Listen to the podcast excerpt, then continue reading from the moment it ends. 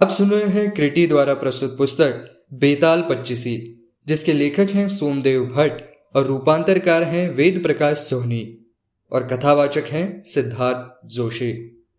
चौथा बेताल, वीरवर की कथा। महाशमशान के उस शिशंपा वृक्ष से राजा विक्रमादित्य ने बेताल को फिर से नीचे उतारा और पहले की ही तरह उसे अपने कंधे पर डालकर वापस लौट चला। कुछ आगे चलने पर बेताल ने फिर राजा से कहा राजन, उस दुष्ट भिक्षु के लिए तुम इतना परिश्रम क्यों कर रहे हो? इस निष्फल परिश्रम से तुम्हारा विवेक भी तो नहीं दिख पड़ता। फिर भी मार्ग विनोद के लिए तुम मुझसे यह कथा सुनो। इस धरती पर अपने नाम को सच करने वाली शोभावती नाम की एक नगरी है।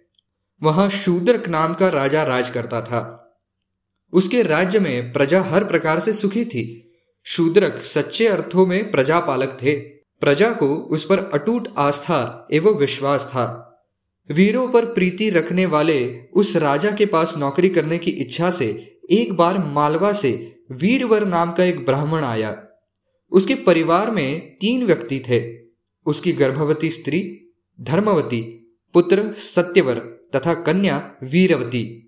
इसकी तरह वे तीनों ही सेवा के लिए उसके सहायक थे, जो कमर में कृपाण, एक हाथ में तलवार और दूसरे में ढाल लिए सदैव उसकी सेवा में तत्पर रहते थे। वीरवर राजा शूद्रक के दरबार में पहुँचा और अपने आने का उद्देश्य कहा तो राजा ने उसके व्यक्तित्व से बोलचाल के ढंग से प्रभावित होकर उसे दास रखना स्वीकार कर लिया। किंतु वीरवर ने जब 500 स्वर्ण मुद्राएँ प्रतिदिन के हिसाब से परिश्रमिक मांगा तो राजा कुछ हिचकिचाहट में पड़ गया। उसने वीरवर को नौकरी तो दे दी, किंतु गुप्त रूप से उसकी जाँच कराने का भी निर्णय लिया। उसने अपने गुप्तचर को आदेश दिए कि वीरवर के बारे में अच्छी तरह छानबीन करके यह पता लगाएँ कि उसका परिवार कितना बड़ा है और इतने पैसों का वह उपयोग किस प्रकार करता है।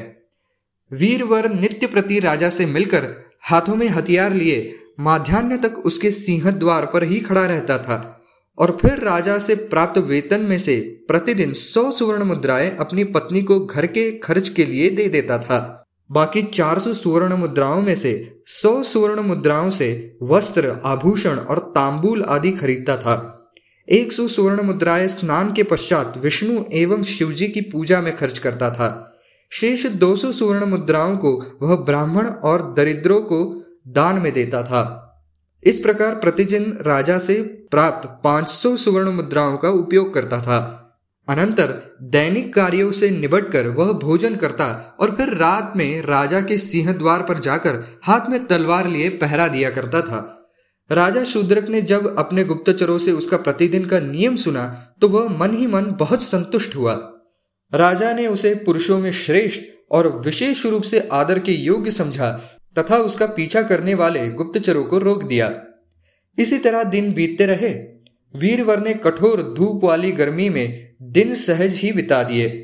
घनघोर वर्षा के कष्टदायी दिन भी वह उसी तरह अपने कर्तव्य हेतु अटल रहकर सिंह द्वार पर बिताता रहा। शूदक ने कई बार रातों में स्वयं जाकर उसकी जाँच की, किंतु हर बार उसने वीरवर को अपनी नौकरी पर मुश्तैद पाया। हर बार जब राजा प्रजा का हालचाल जानने के उद्देश्य से रात को महल से बाहर निकल रहा था तो उसने दूर कहीं से आती हुई किसी स्त्री के रोने की आवाज़ सुनी। उस आवाज़ में बहुत दर्द, करुणा और दुख विहलता भरी हुई थी। राजा को बड़ा आश्चर्य हुआ। उसने सोचा कि मेरे राज्य में न तो कोई सताया हुआ है, न ही कोई दरिद्र है और न ही कोई दुखी है। तो फिर यह स्त्री कौन है? और इस भयंकर रात्रि में जब सर्वत्र घनघोर वर्षा हो रही है, क्यों इस प्रकार करुण रुदन कर रही है? राजा को उस पर बहुत दया आई। उसने वीरवर से कहा, वीरवर, सुनो, दूर कोई स्त्री करुण स्वर में रुदन कर रही है। तुम जाकर पता लगाओ कि वह कौन है और क्यों रो रही है। राजा की बात सुनकर वीरवर ने जो आज्ञा कहा और अपनी कमर में कटार खोसकर हाथों में तलवार लिए तुरंत वहाँ से निकल पड़ा। बाहर घनघोर वर्षा हो रही थी। रह रहकर बिजली क्रौंध रही थी और बादल ऐसे गरज रहे थे जैसे फट पड़ने के लिए वे बेचैन हो रहे हों। वीरवर को इतनी कर्तव्य निष्ठता के साथ ऐसे बुरे मौसम में भी राजाज्ञा का पालन करते हुए देख राजा को उस पर बहुत दया आई। उसे कौतूहल भी हुआ। इसके लिए वह भी उसके पीछे पीछे हाथ में तलवार लिए लुकता छिपता चल पड़ा। उसका अनुसरण करता हुआ वीरवर नगर के बाहर जा पहुँचा। वहाँ उसने एक सरोवर के किनारे एक स्त्री को विलाप करते देखा, जो बार बार हा वीर, हा कृपालु, हा स्वामी, हा त्यागी, तुम्हारे बिना कैसे रहूँगी? कहती वह, कहती हुई वह रो रही थी। वीरवर ने आश्चर्यचकित होकर पूछा, हे सुभगे, तुम कौन हो और रात के इस प्रहर में इस प्रकार क्यों रो रही हो? तब वह स्त्री बोली हे वीरवर, मैं पृथ्वी हूँ। वह स्त्री बोली, हे वीरवर, मैं पृथ्वी हूँ। इस समय मेरे स्वामी राजा शूद्रक हैं, जो धर्मात्मा है। आज से तीसरे दिन उनकी मृत्यु हो जाएगी। फिर मैं उनके समान किस दूसरे राजा को अपना स्वामी के रूप में पाऊँगी? यही गम मुझे खाए जा रहा है। इसी शोक से दुखी होकर मैं उनके तथा अपने लिए विलाप कर रही हूँ। यह सुनकर वीरवर ने उससे कहा, हे देवी क्या कोई ऐसा उपाय है जिससे जगत के रक्षक उस राजा की मृत्यु को रोका जा सके? हाँ, है। स्त्री के रूप में धरती बोली, और वह उपाय केवल तुम ही कर सकते हो, वीरवर।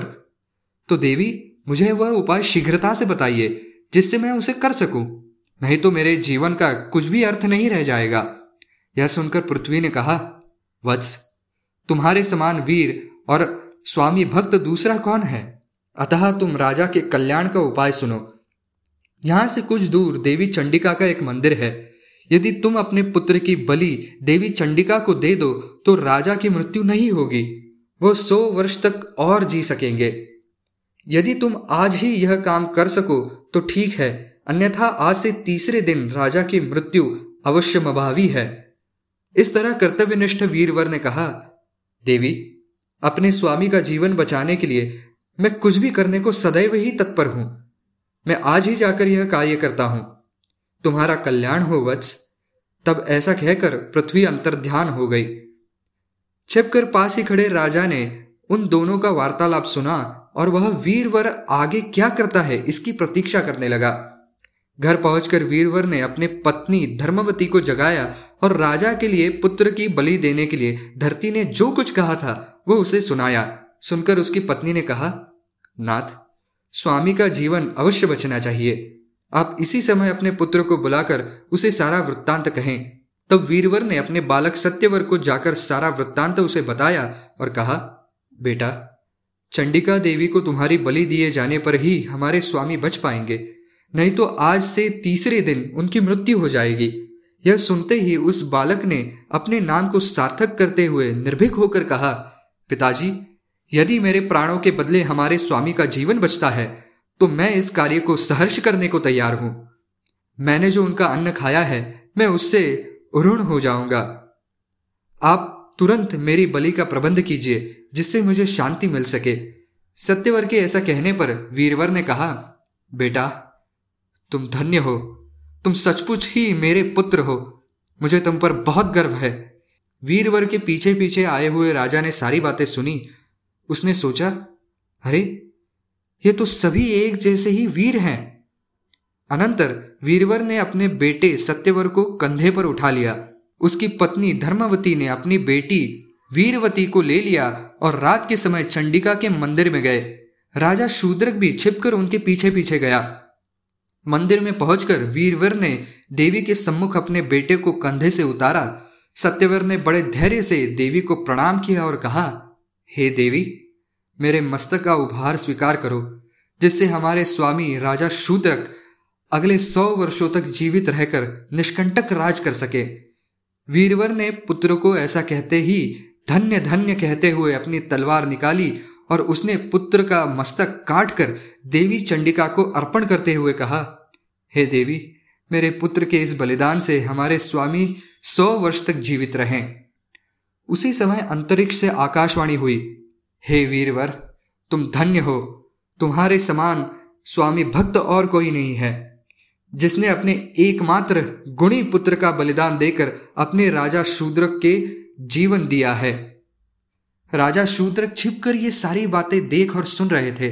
तभी वीरवर की कन्या वीरवती आगे बढ़ी और मरे भाई के मस्तक को आलिंगन करती हुई शोक से विहल बुरी तरह से रोने लगी। तदनंतर उसने भी भाई के शोक में अपने प्राण त्याग दिए। यह देखकर वीरवर की पत्नी ने कहा, हे स्वामी, राजा का कल्याण तो हो गया। अब मैं भी आपसे कुछ कहती हूँ। हमारा पुत्र चला गया। हमारी बेटी ने उसके शोक में अपने प्राण त्याग दिए। तो मैं भी अब जीकर क्या करूँगी? मुझ मूर्ख ने राजा के कल्याण के लिए पहले ही देवी को अपना मस्तक क्यों अर्पित नहीं किया? इसलिए अब मेरी आपसे यही प्रार्थना है कि मुझे भी आज्ञा दें और मैं अपने बच्चों के शरीरों के साथ अग्नि में प्रवेश करूँ। जब धर्मवती ने आग्रह पूर्वक ऐसा कहा तो वीरवर बोला, हे मनस्विनी, ठीक है, तुम ऐसा ही करो, तुम्हारा कल्याण हो।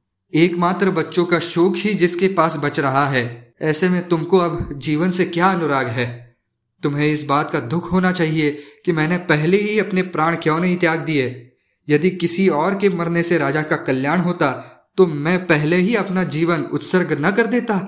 किंतु तुम थोड़ी देर ठहर जाओ। तब तक मैं तुम्हारी चिता हेतु कुछ लकड़ियों का प्रबंध करता हूँ। यह कहकर वीरवर ने लकड़ियों की एक चिता तैयार की। अग्नि से उसे प्रज्वलित किया। उस चिता पर दोनों बच्चों के शव रख दिए। तब उसकी धर्मपरायण पत्नी उसके पैरों में जा गिरी। उस पतिव्रता ने देवी को प्रणाम करके कहा, हे देवी, मुझे आशीर्वाद दीजिए। कि अगले जन्म में भी यही आर्यपुत्र मेरे पति हों और यही राजा मेरे स्वामी। मेरे शरीर त्याग से इनका कल्याण हो। यह कहकर वह साध्वी स्त्री भयानक लपटों वाली उस चिता की अग्नि में इस प्रकार कूद पड़ी, मानो जल में कूद पड़ी हो। इसके बाद पराक्रमी वीरवर ने सोचा, आकाशवाणी के अनुसार राजा का काम तो पूरा कर चुका हूँ। मैंने राजा का जो नमक खाया था, उससे उरुण हो गया। अब मुझ अकेले को ही अपने जीवन से मोह क्यों रखना चाहिए? जो मरण करने योग्य थे, प्यारे थे, उन सभी अपने कुटुंब जनों का नाश करके अकेला अपने को जीवित रखने वाला मुझ जैसा कौन अभागा व्यक्ति होगा? तो फिर मैं भी क्यों ना अपने शरीर की बलि देकर देवी को प्रसन्न करूँ? ऐसा सोचकर वह देवी को प्रसन्न करने के लिए उसकी स्तुति करने लगा। हे देवी हाथ में शूल धारण करने वाली महिषासुर मर्दिनी, जगत जननी तेरी जय हो। हे माता सर्वव्यापिनी, आप देवता को प्रसन्नता देने वाली हैं, तीनों लोगों को धारण करने वाली है। हे माता, सारा संसार तुम्हारे चरणों की वंदना करता है। अपने भक्तों की मुक्ति के लिए तुम ही शरण स्वरूप हो। तुम्हारी जय हो। हे काली, जय कपालिनी, जय कंकालिनी, हे कल्याणमयी, आपको नमस्कार है। मेरे मस्तक का उपहार स्वीकार कर तुम राजा शूद्रक पर प्रसन्न हो। तत्पश्चात देवी की स्तुति करके वीरवर ने झटपट तलवार से अपना मस्तक काट डाला। वहाँ छिपकर शूद्रक ये सारी बातें देख रहा था। दुख से विकल होकर उसने आश्चर्यपूर्वक सोचा, हे भगवान, मेरे लिए इस सज्जन पुरुष और इसके परिवार ने यह कैसा दुष्कार्य कर डाला? ऐसा तो नहीं देखा अथवा सुना गया। इस विचित्र संसार में इसके जैसा धीर वीर पुरुष और कहा मिलेगा, जो बिना कहे सुने परोक्ष में अपनी स्वामी के लिए अपने प्राण तक अर्पित कर दे? यदि इसके उपकार का प्रत्युपकार मैंने कर सकूँ तो राजा होने का अर्थ ही क्या रह गया? फिर तो मेरे और एक पशु के जीवन में कोई अंतर नहीं है। ऐसा सोचकर राजा शूद्रक ने अपनी तलवार म्यान से निकाली और देवी की प्रतिमा के सामने प्रार्थना की कि हे भगवती, मैं आपकी शरण में आ रहा हूँ। अतः आप मेरे मस्तक का उपहार लेकर प्रसन्न हो और मुझ पर कृपा करे। अपने नाम के अनुरूप आचरण करने वाले इस वीरवर ने मेरे लिए अपने प्राणों का त्याग किया है। अतः मेरे प्राण लेकर आप प्रसन्न हो और वीरवर तथा उसके पुत्र, पुत्री एवं पत्नी को पुनर्जीवित कर दें। यह कहकर राजा ने जो ही तलवार से अपना मस्तक काटना चाहा, तभी आकाशवाणी हुई। हे राजन तुम ऐसा दुस्साहस मत करो। मैं तुम्हारी वीरता से प्रसन्न हूँ। मेरा आशीर्वाद है कि यह ब्राह्मण तत्काल अपने परिवार सहित जीवित हो जाएगा। यह कहकर आकाशवाणी मौन हो गई। वीरवर भी अपने पुत्र, कन्या तथा पत्नी सहित अक्षत शरीर होकर जी उठा। यह दृश्य देखकर राजा फिर छिप गया और प्रसन्नता के आंसुओं से भरी आँखों से उन्हें देखता रहा। वीरवर ने अपने बच्चों तथा स्त्री सहित अपने को भी सोता हुआ सा देख और उसका मन भ्रांत हो गया। वीरवर ने अपनी पत्नी और बच्चों को अलग अलग ले जाकर पूछा, तुम लोग तो आग में जलकर भस्म हो गए थे, फिर जीवित कैसे हो गए? और मैंने भी तो अपना मस्तक काट डाला था, मैं भी जीवित बचा हूँ। यह मेरी भ्रांति है या देवी ने सचमुच हम पर कृपा की है? वीरवर के ऐसा कहने पर उसकी पत्नी एवं बच्चों ने कहा, पिताश्री, हम लोग सचमुच जीवित हो गए हैं। यह देवी का अनुग्रह है। यद्यपि हम अभी तक यह बात जान नहीं पाए हैं। वीरवर ने भी यही समझा कि ऐसी ही बात है, पर उसका काम पूरा हो चुका था। अतः वह अपनी स्त्री एवं बच्चों सहित अपने घर लौट गया। घर पर स्त्री एवं बच्चों को छोड़कर उसी रात वह पहले की तरह फिर से राजा के ड्योटी पर पहुँचा और अपनी नौकरी पर मुश्तैद हो गया। यह देखकर राजा शूद्रक भी सबकी आँखें बचाकर फिर अपने महल की छत पर जा चढ़ा। वहाँ से राजा ने पुकार कर पूछा, ड्यूटी पर कौन है? तब वीरवर ने कहा, स्वामी, यहाँ मैं हूँ। आपकी आज्ञा से उस स्त्री को देखने गया था, पर मेरे देखते ही देखते वह गायब हो गई। वीरवर की यह बात सुनकर राजा को बड़ा विस्मय हुआ, क्योंकि उसने तो सारा हाल अपनी आँखों के सामने देखा था। वह सोचने लगा, यह कैसा मनस्वी पुरुष है जो धीर एवं समुद्र के समान गंभीर है। अभी अभी इसने जो कुछ किया है, उसका एक शब्द भी अपने मुँह पर लाना नहीं चाहता। धन्य है वीरवर, ऐसे वीर पुरुष सौभाग्य से ही किसी किसी को नसीब होते हैं। इसी तरह की बातें सोचता हुआ राजा चुपचाप महल की छत से उतर गया। बाकी की रात उसने अथहपुर में जाकर बिता दी।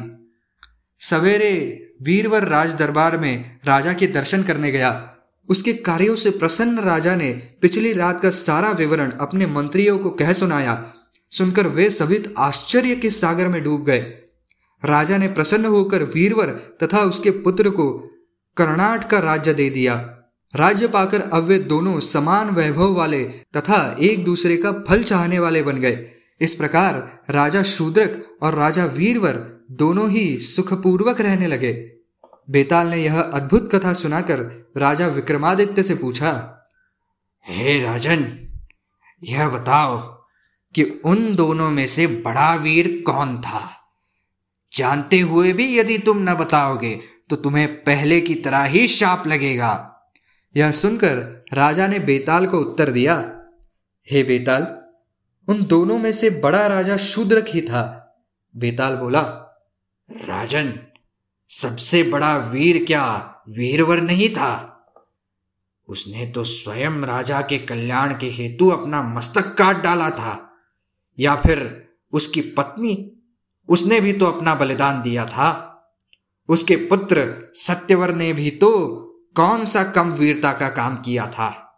राजा के कल्याण के हेतु उसने भी तो सहर्ष माँ चंडिके को अपना मस्तक अर्पण कर दिया था। वह तो बालक होने पर भी वीरता का उत्कर्ष था। तब फिर तुम शूद्रक को सबसे बड़ा वीर कैसे कहला सकते हो? बेताल के इस कथन पर विक्रमादित्य बोला, हे बेताल, ऐसी बात नहीं है। वीरवर का जन्म ऐसे कुल में हुआ था, जिसके बालक ने अपने प्राण, अपने स्त्री और अपने बच्चों की बलि देकर भी स्वामी की रक्षा अपना परम धर्म मानते हैं। वीरवर की पत्नी भी कुलीन वंश की थी। वह पतिव्रता थी। वह पति को ही अपना एकमात्र देवता मानती थी। पति के मार्ग पर चलने के अतिरिक्त उसका दूसरा कोई कार्य नहीं था। उनसे उत्पन्न सत्यवर भी उन्हीं के समान था। ज़ाहिर है, जैसा सूत होगा, वैसा ही कपड़ा भी तैयार होगा। लेकिन जिन चाकरों से राजा लोग अपने जीवन की रक्षा करवाते हैं, राजा शूद्रक उन्हीं के लिए अपने प्राण त्यागने को उद्यक्त हो गया था। अतः उन सभी में वही विशिष्ट था। राजा की बातें सुनकर बेताल अपनी माया के द्वारा अचानक उसके कंधे से उतरकर फिर गायब हो गया और पुनः अपने स्थान पर जा पहुँचा। राजा विक्रमादित्य भी फिर से उसे लेने का निश्चय करके शिशंपा वृक्ष की ओर चल पड़ा।